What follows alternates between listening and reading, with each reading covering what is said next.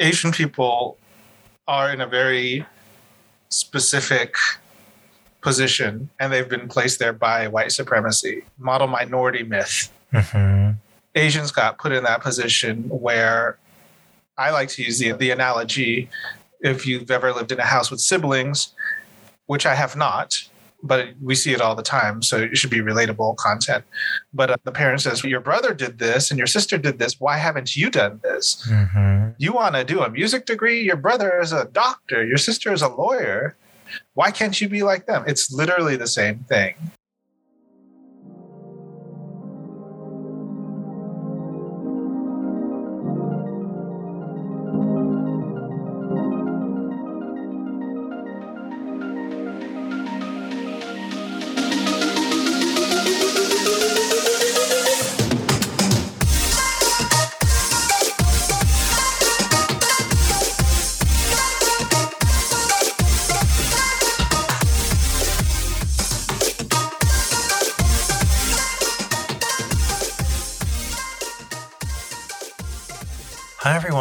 My name is Stephen Wakabayashi, and you're listening to Yellow Glitter Mindfulness Through the Eyes and Soul of Queer Asian Perspectives. This episode, we're joined by an extra special guest, Jonathan Gibbs, who's been on this show before, longtime friend, returning guest, and also creator of the Black and Asian Alliance Network, proud gay, Black and Filipino American, host of this QPOC Life podcast, and gamer based in Brooklyn.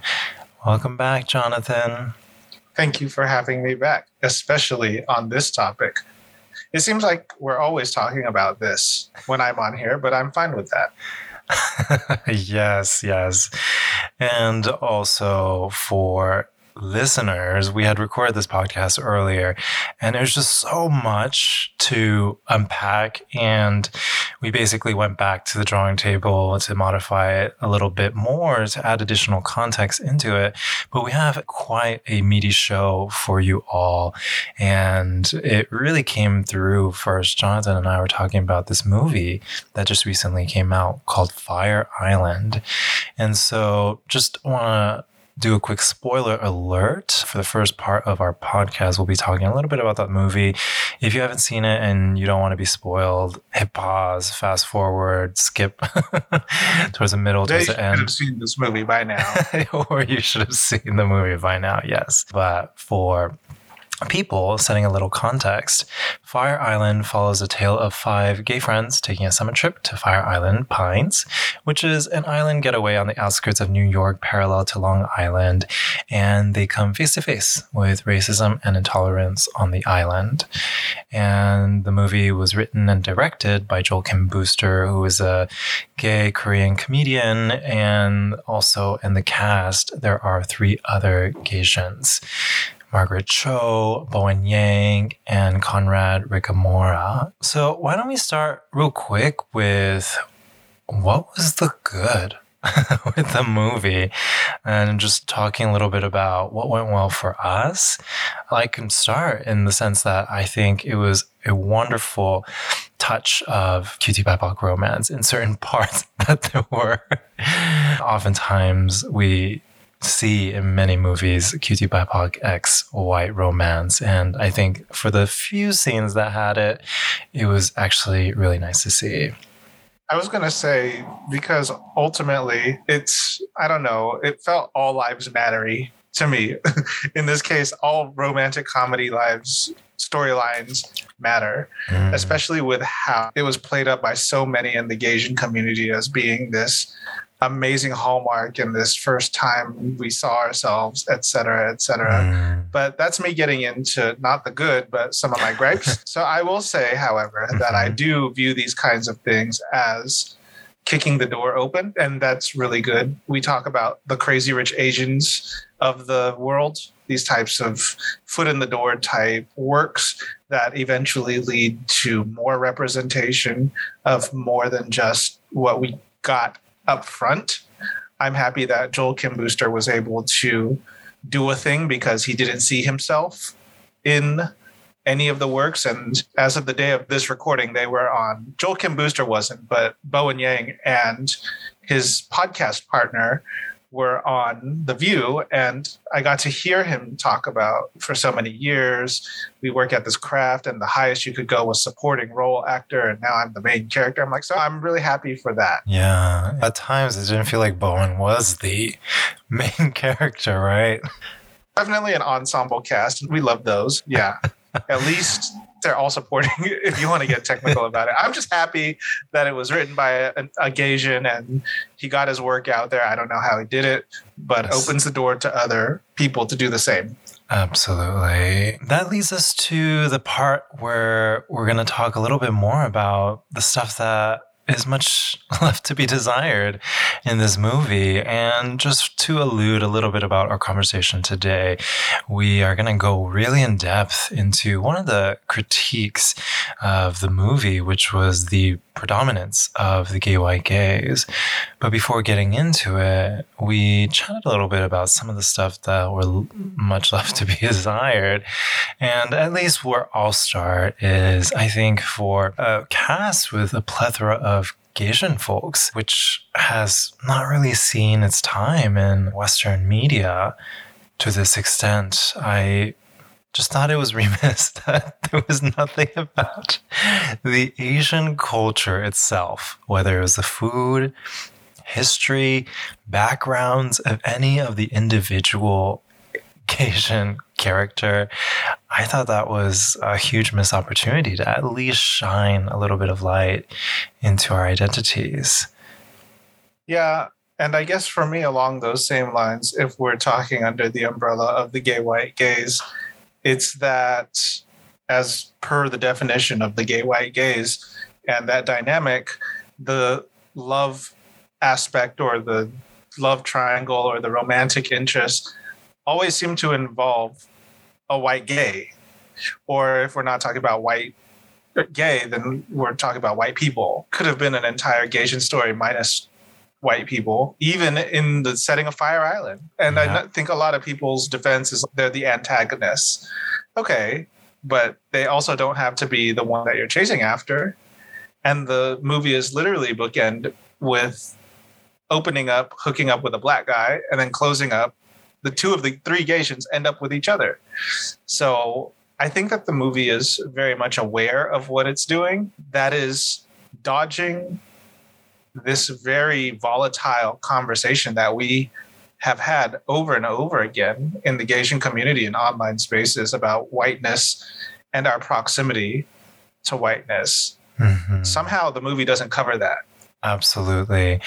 And uh, I even started to take a look at the time counter, and it was about three minutes in when the conversations and these are conversations between Gaysian folks with one another, Gaysians with gay Latinx folks, gay black folks, and all of a sudden it just started centering white folks. And I was just a little shocked to see almost every conversation and scenario about white folks. And I get they are set up as antagonists and also the hero, much to unpack there.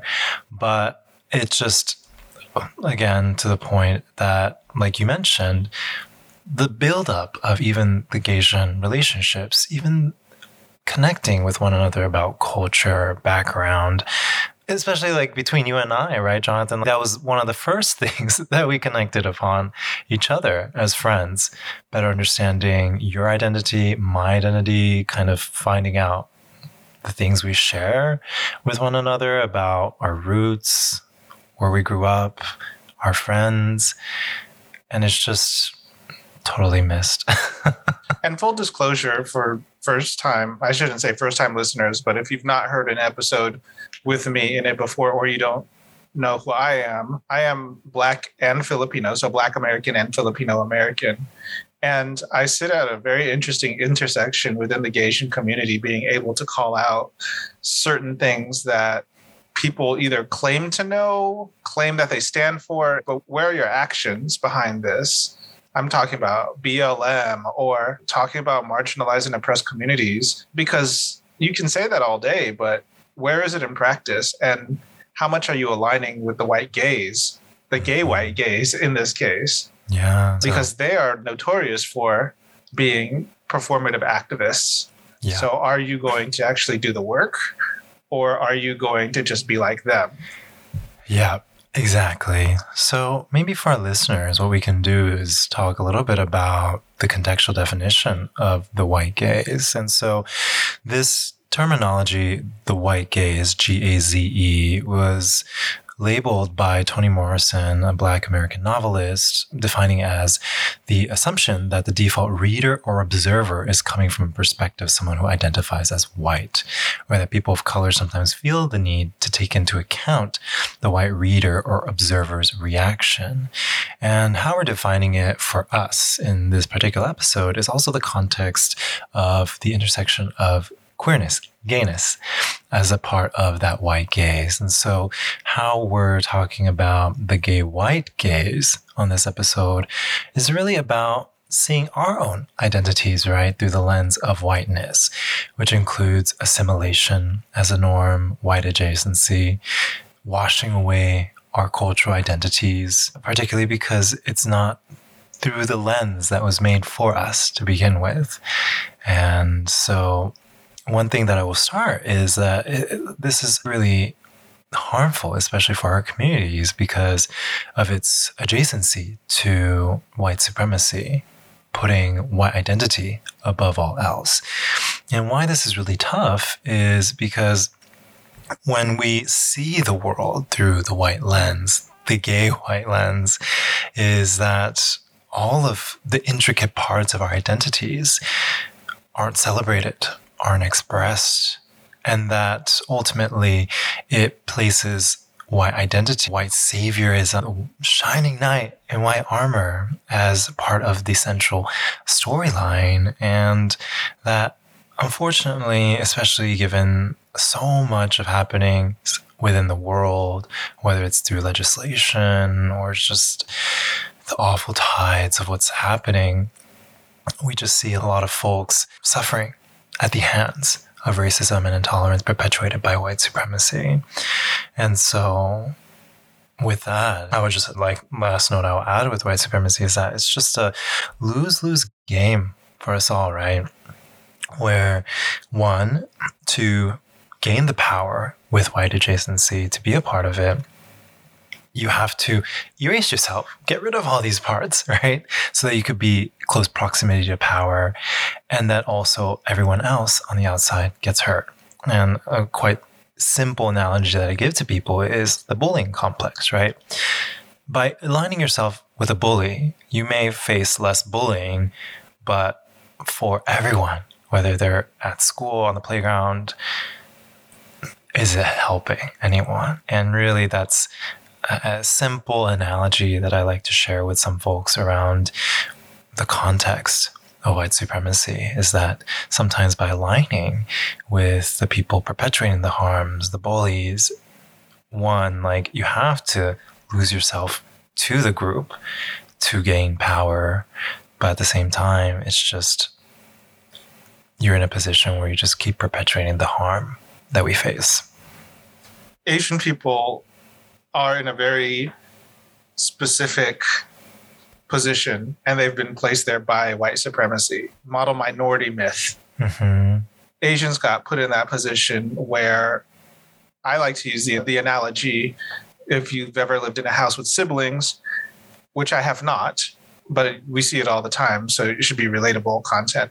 But uh, the parent says, Your brother did this and your sister did this. Why haven't you done this? Mm-hmm. You want to do a music degree? Your brother is a doctor. Your sister is a lawyer. Why can't you be like them? It's literally the same thing.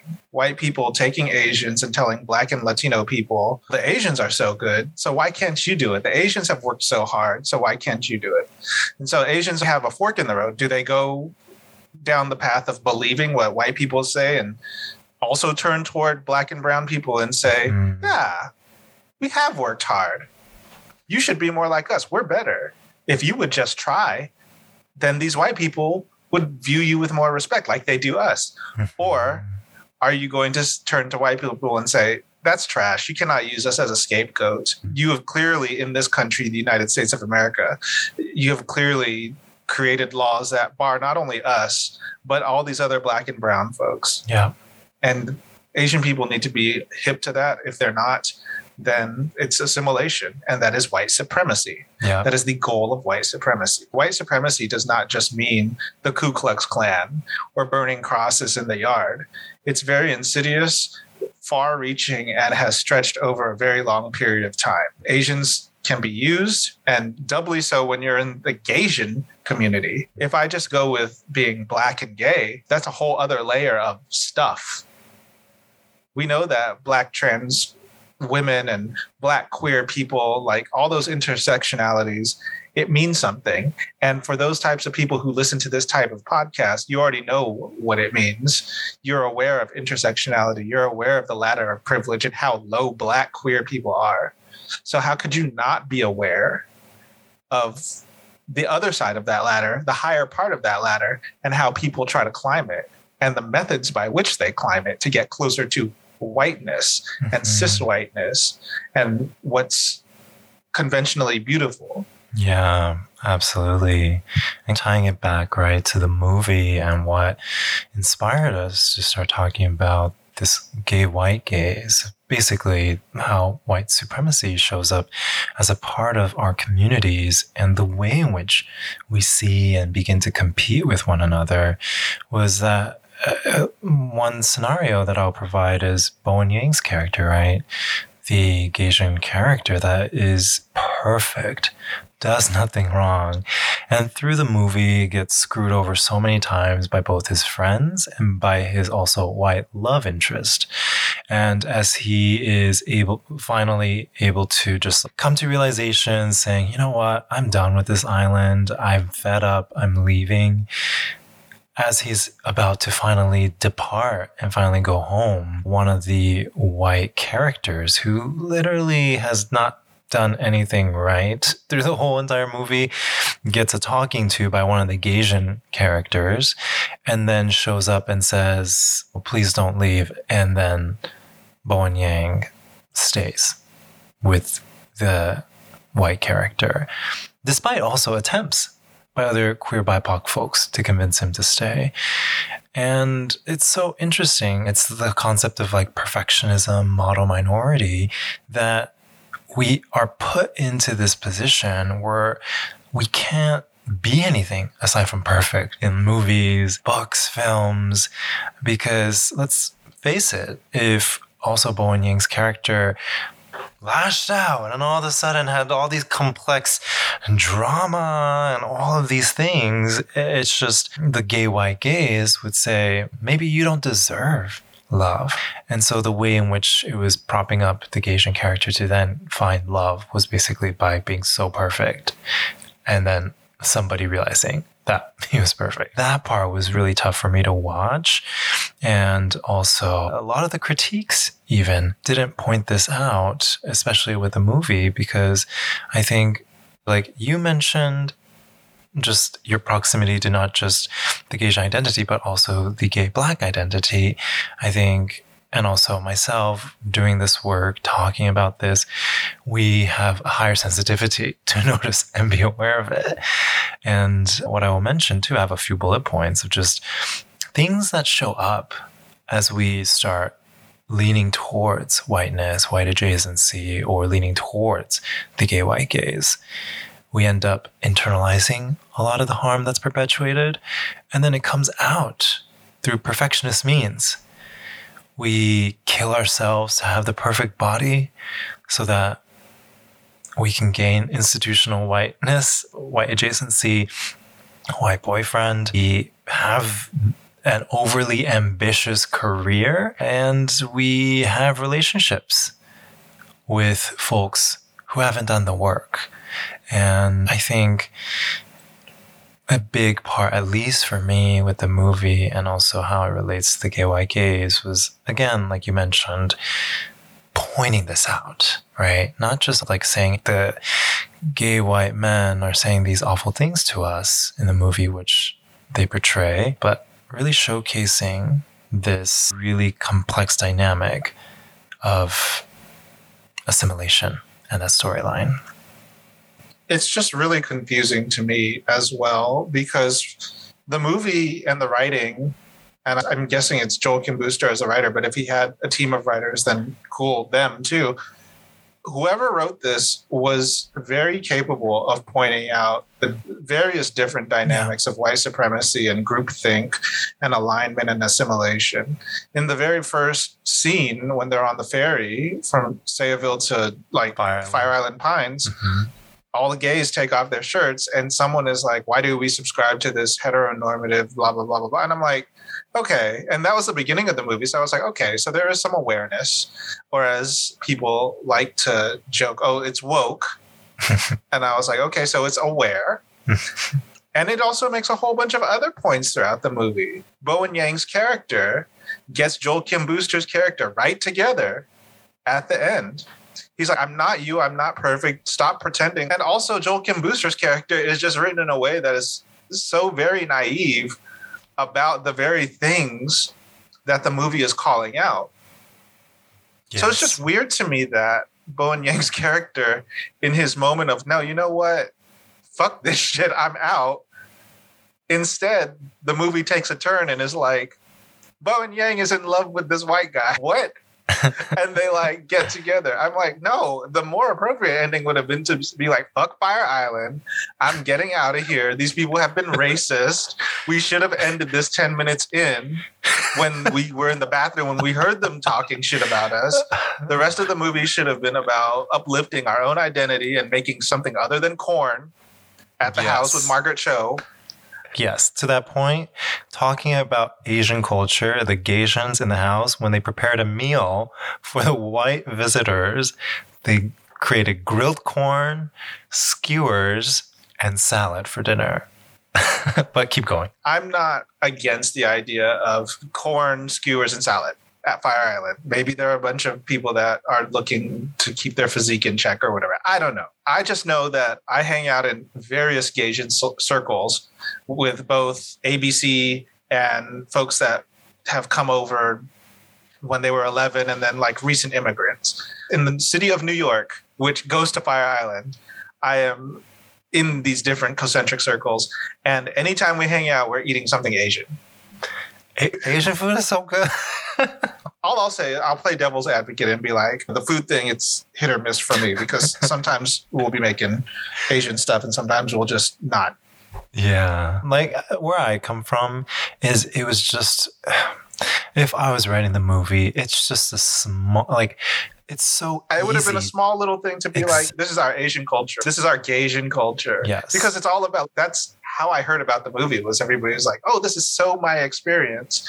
As a Gaysian, this is so great to see. And I'm like, okay. And then I watched it and I was like, what? Your experience is being traumatized by white people? And so, Yeah. yes, it is. Let's talk And- about that, right? Like, I know you had a couple things that you mentioned, especially about movies that center itself on trauma. But while I watched this movie, I think first and foremost, my body even just really did not resonate with it because one what they try to do is point out the racism the intolerance and why it's tough is because you see this being perpetuated by uh, some of the other party goers in Fire Island to the characters visiting the island.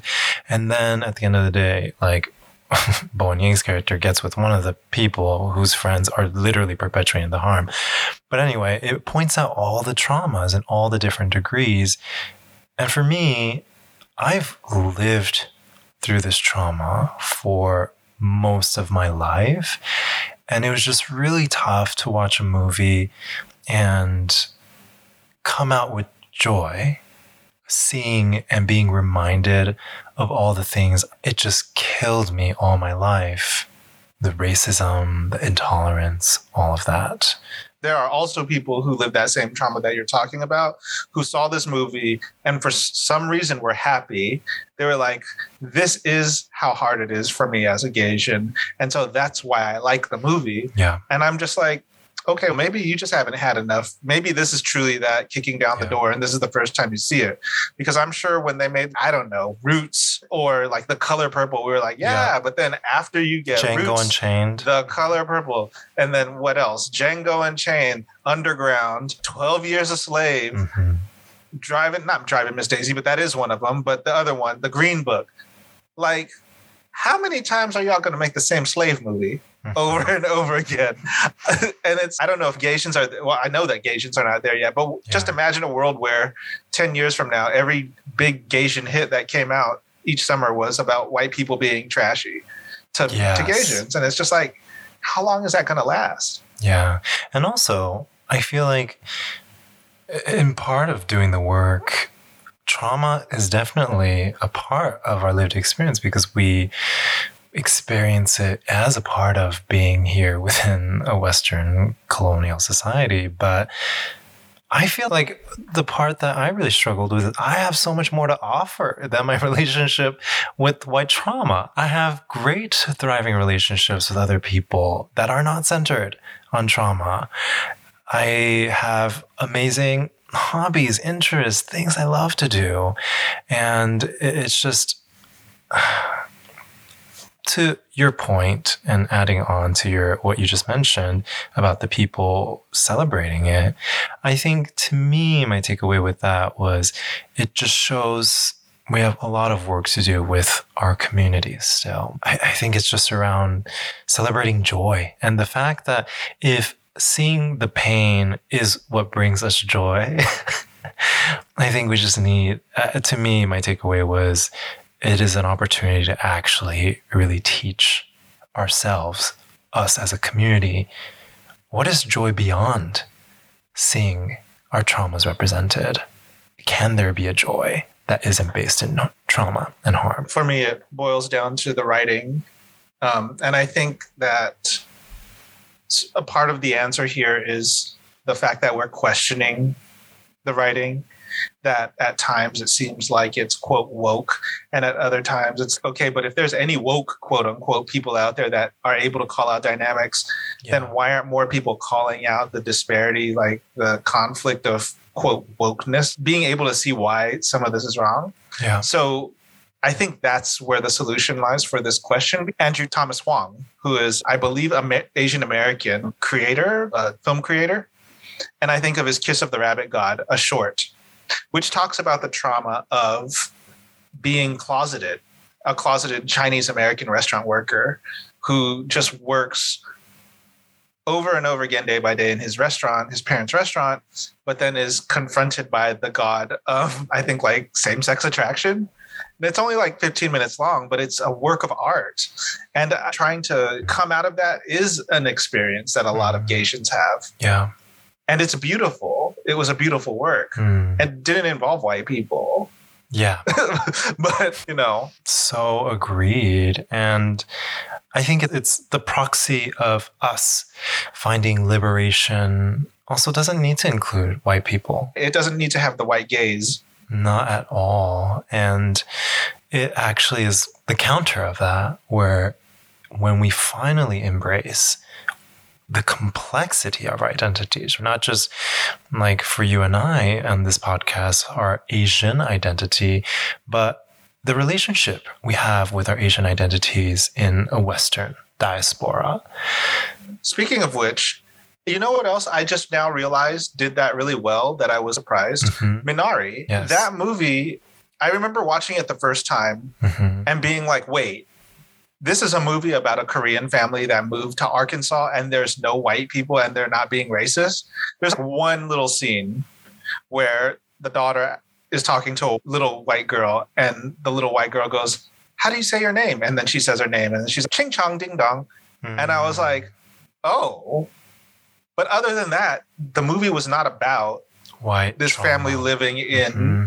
The South of the United States and their proximity to whiteness. Yeah. It was about literally everything other than that for them. And it was a beautiful mm. film.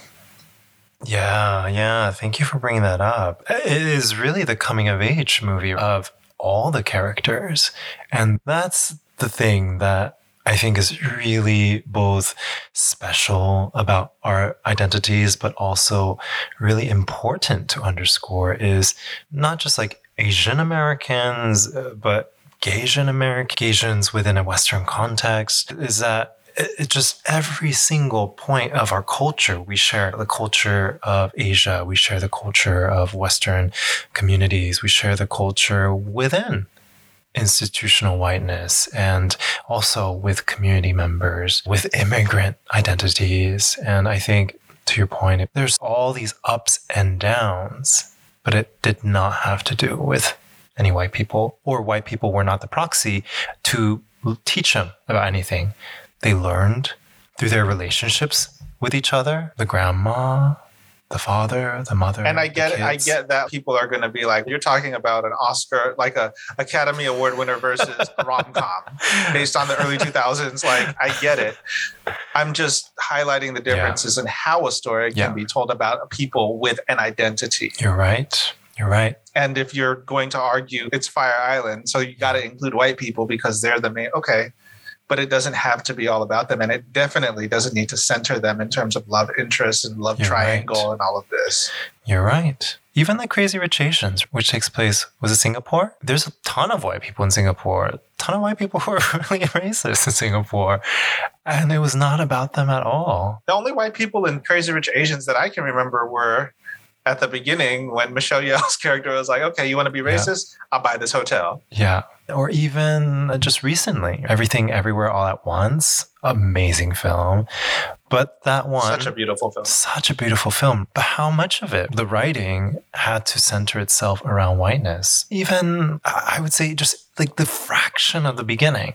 And I feel like most of the part is really this relationship Michelle Yeoh has with her daughter, her lesbian daughter within the movie. Also, spoiler warning. But it's also not just the relationship she has with her lesbian daughter, but also her father, her immigrant father, that holds very deep ancestral roots to where they're from and just the navigation of it, but really truly finding love amidst language, cultural barriers, right? Like that's the beautiful part I love about our community is that there's such deep expressions of complex joy, story, and really development that is so much more complex than whiteness and white adjacency that I think what I would hope in upcoming movies featuring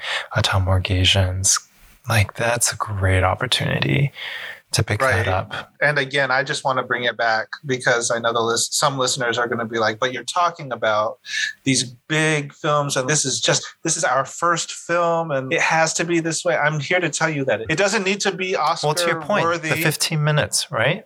Yeah, it doesn't need to be Oscar worthy, but it also doesn't need to be lazy writing.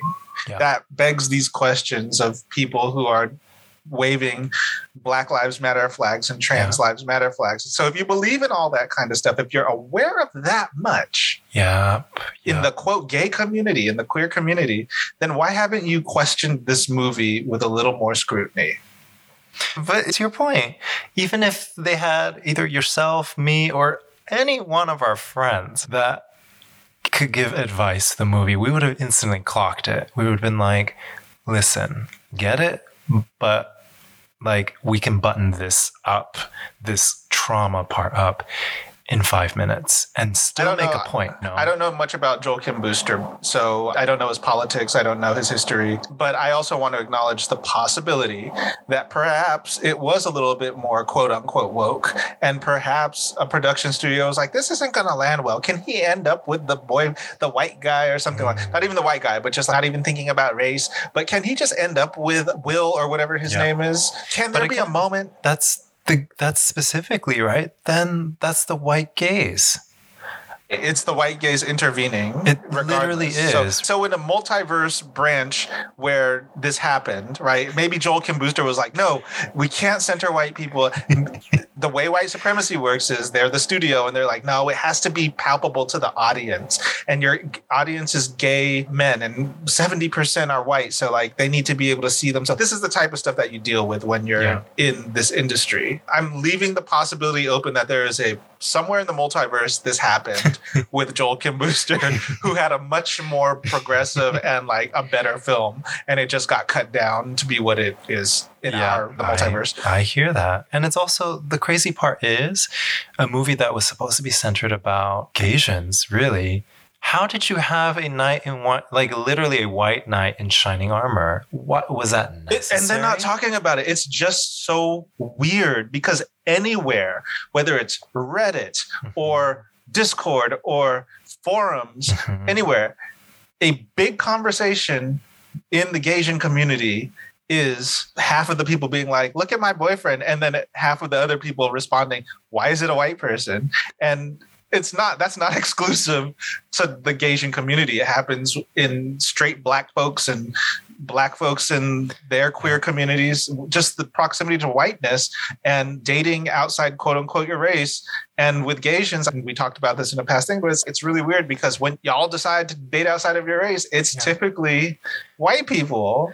Well- and there are reasons for that. Parents are like, you need to date a white man. It's, that's literally what comes out of some people's mouth. Date up. Like, I will underscore it's not that you can't date a white person, but it's that most of the relationships that at least you and I have seen, it's just you have the most beautiful gay Asian man who does everything so well. So great. then it's like the most That's it. average looking white man, is what you're trying to say. or not just, and the movie doesn't address this. Well, it doesn't have to be like look based, but they don't do anything for them. Right. They treat them awful, right? Or like, in this movie's case, the white guy has his friends. They even fly his ex in, who is also racist, to Bowen yes, yes. Yang. And even then, that white guy is no, that's not cool.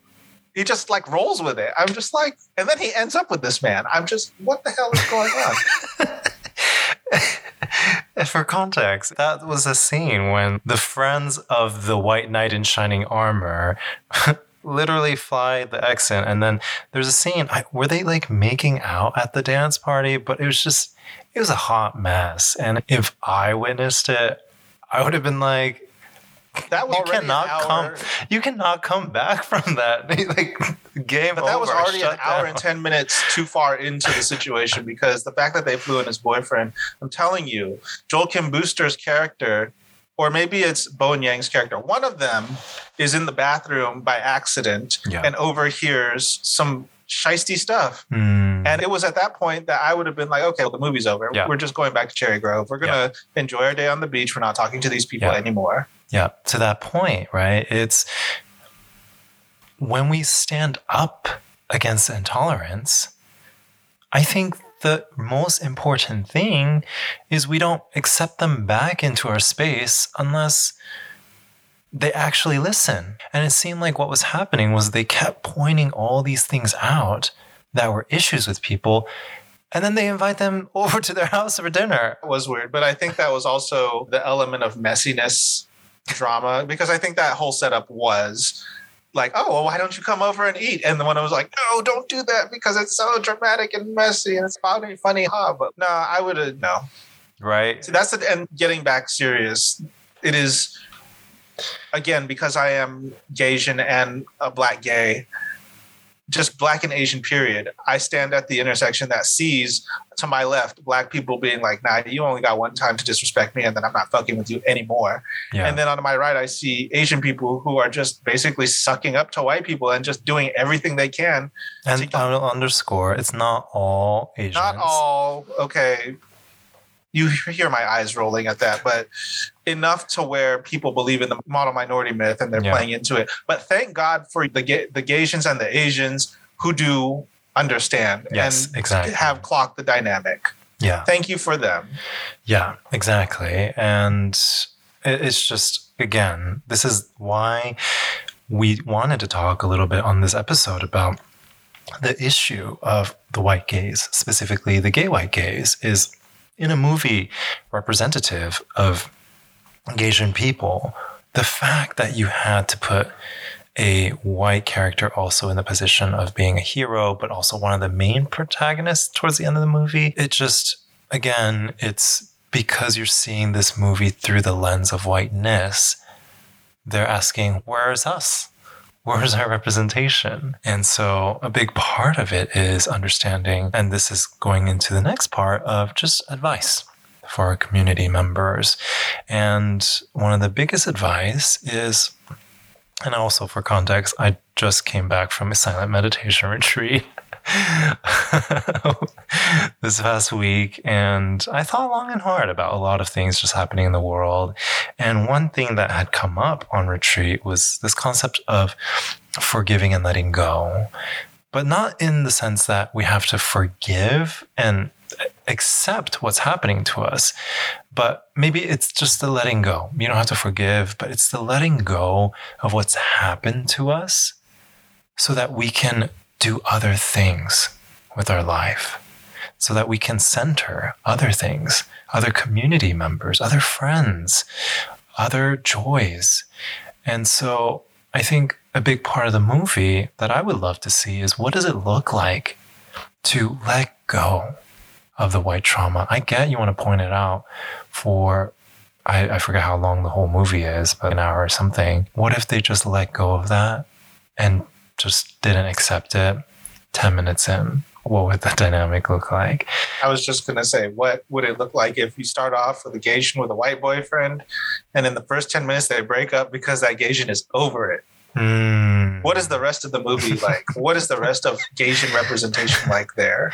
Do we get Mm. a rom com or just a fun comedy about gay Asians living their lives Yeah. from day to day? Do we get a romance with another BIPOC person? What is it? But Fire Island had to happen. Yeah, exactly. Fire For Island had to happen for us to have this conversation so that someone out there listening can be like, you know what? I can also write a story and it can be good without the white Mm, gays yeah. because I feel like they do. Absolutely. Or somebody who doesn't know about all this terminology that we're talking about is very uh, sincere in their pursuit of just all the facts, right? Mhm. Whatever their truth may turn out being, and they look more into it. Yeah. I'm not on here trying to deride Asians and talk shout down to them. I'm part of that community.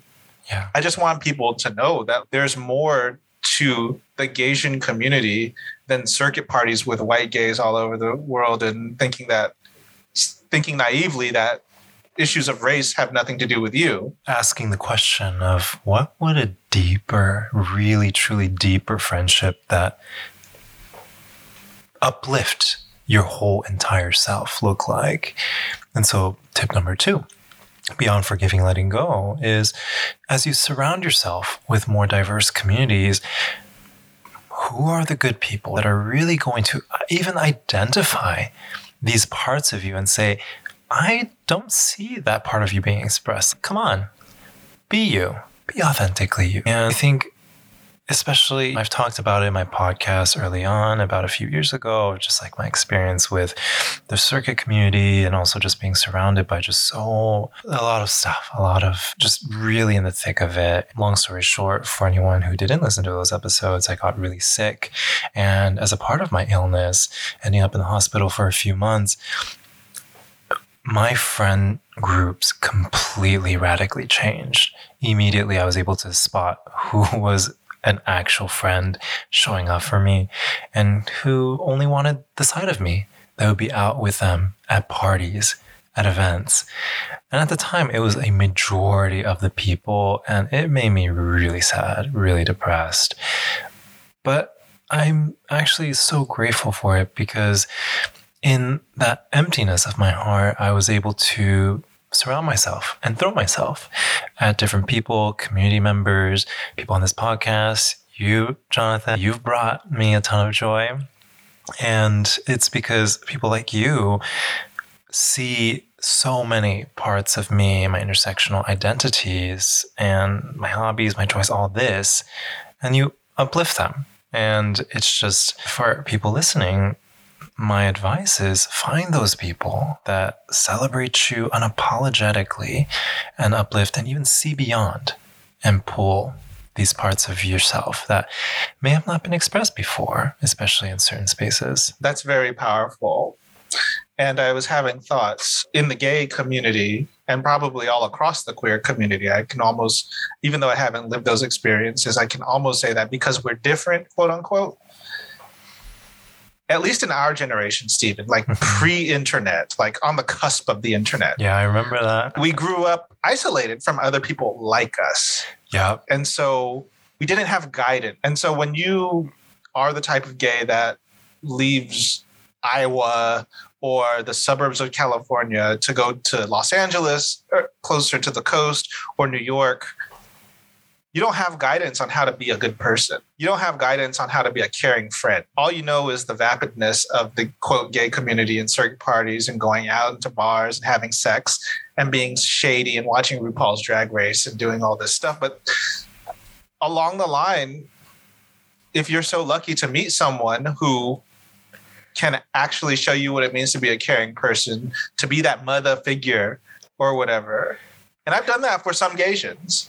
I have some daughters Yeah. out here. And I saw the path that they were going down. Yeah. And I was like, no, you're my friend and I'm going to be here for you. And this person was literally sick. Yeah.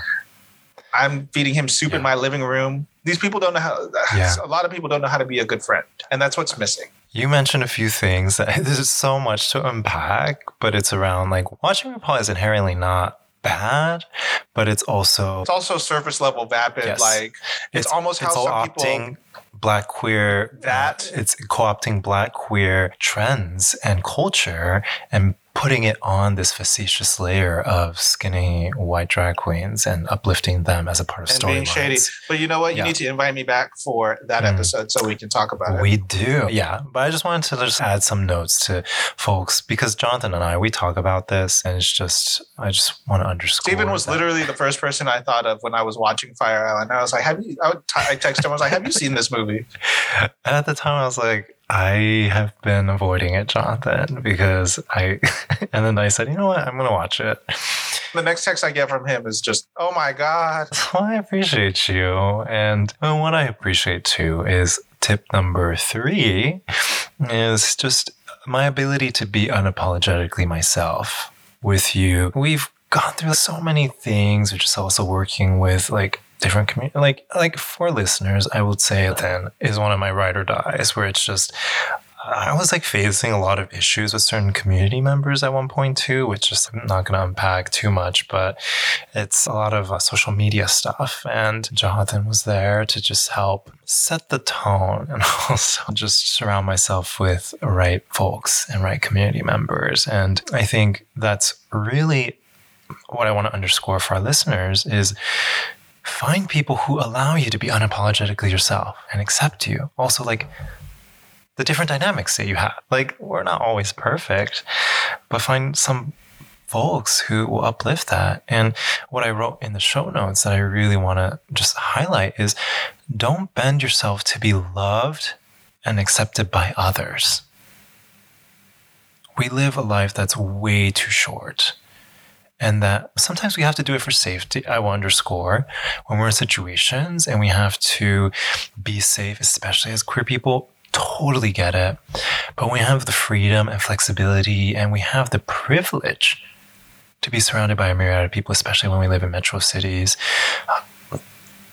Don't bend yourself to be loved and accepted by others because they have status, they look a certain way. Because at the end of the day, our work in this like short lifetime that we have, I think, at least, is just figuring out how we just live a good life that is true to us. And I think in doing so, we allow other people to live their truths too. All right, Oprah. Do you have any other tips that you want to add, Jonathan? I think you said it all. I could tell the listeners out there, get you a black friend. And it's, oh my God, did he really just say that? No, I'm serious. Because a number of Diversify your friend group. diversify your friend groups and include black people. If you want to position that another way, instead of saying get you a black friend, diversify, include black people in your friend groups. Mm. And ooh, I almost got in trouble. I almost said the wrong thing, but I'm going to say what I almost said. I was going to say real black people. because You are, you're towing the line, just. some of these people out here, like all skin folk ain't kinfolk, and just because you have a black friend that hovers around your circles, you need to ask why is it that the only black person there? So much unpack. There's a lot more for an episode on that too. A- But it goes with Rick like- Morris' character because Joel Kim Booster's character was like, oh, he's probably just a token. So I know that the movie is aware of these conversations. You're right. You're right. or are they just aware of the words? Are they? Is it the performativeness of it? Probably. You know what? But you were asking they have for different tips, so I multi. just say, they have multiverses. I'm gonna go with that. I think you had a good Yeah. point. uh, yeah, In a multiverse, maybe they pitched something that was really like powerful and moving, exactly what we were savoring. But we'll just say the studio just didn't and the want it. studio was like, nope, he just has to be. He just happens to be Gaysian, and that's how because we need someone for him to fall in love with. Okay, fine. My other tip is believe. You know what? That's a good tip.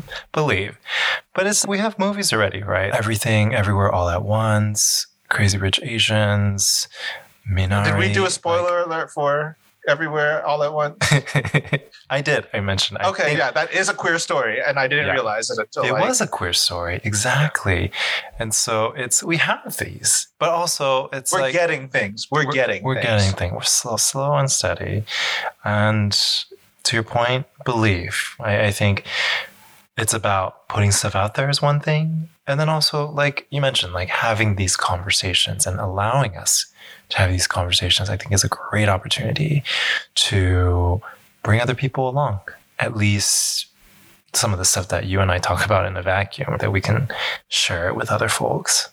And then lastly, I just wanted to highlight a couple organizations and some things that folks can check out. One of the organizations is called the Black and Brown Equity Coalition, and they are doing work within Fire Island, specifically around Cherry Grove, Pines, and surrounding areas, to create it more equitable for Black and Brown folks, as well as transgender folks. And I think they are doing some really great, wonderful work. And especially this episode, be really remiss if we didn't highlight them.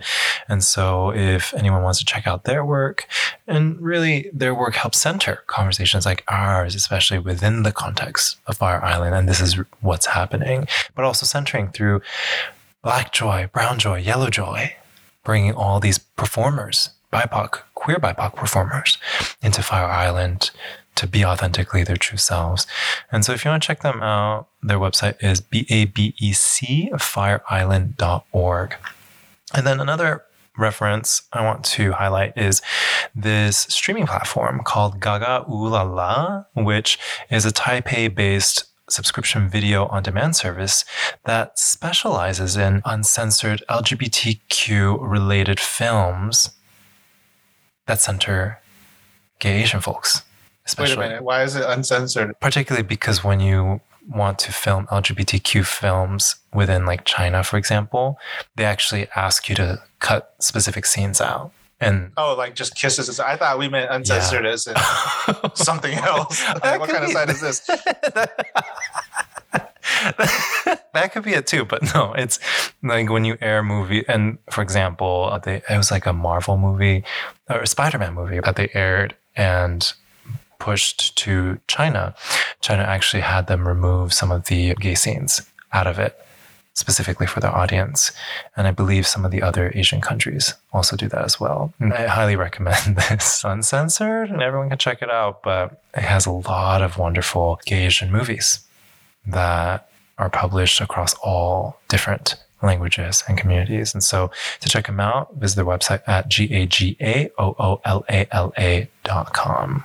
Versus, thank you so much, Stephen. Yeah, checking out some of them. And uh, I think people are just doing the work, right? It's there's a lot of people also within many parts of Asia creating these complex movies that we had talked about, but also not seeing the light of day within the Western context because we're not sharing them and celebrating them as well. And so I think it's just the more we can open our eyes and our hearts to a lot of these things, I think, at least for me, it, it helps to reassure me to your advice, believe. it helps to reassure me that there are people out there who are also putting in the good work.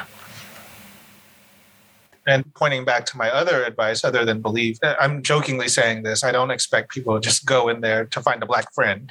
But if you do want to find a black friend who is down with the cause and understands, and or you want to learn more and observe and get better knowledged as Senator Ophelia Ford. Look up Senator Ophelia Ford. She is wild. But anyway, if you want all of that, look for the Black and Asian Alliance Network. If you're on Facebook, that's where the main group is.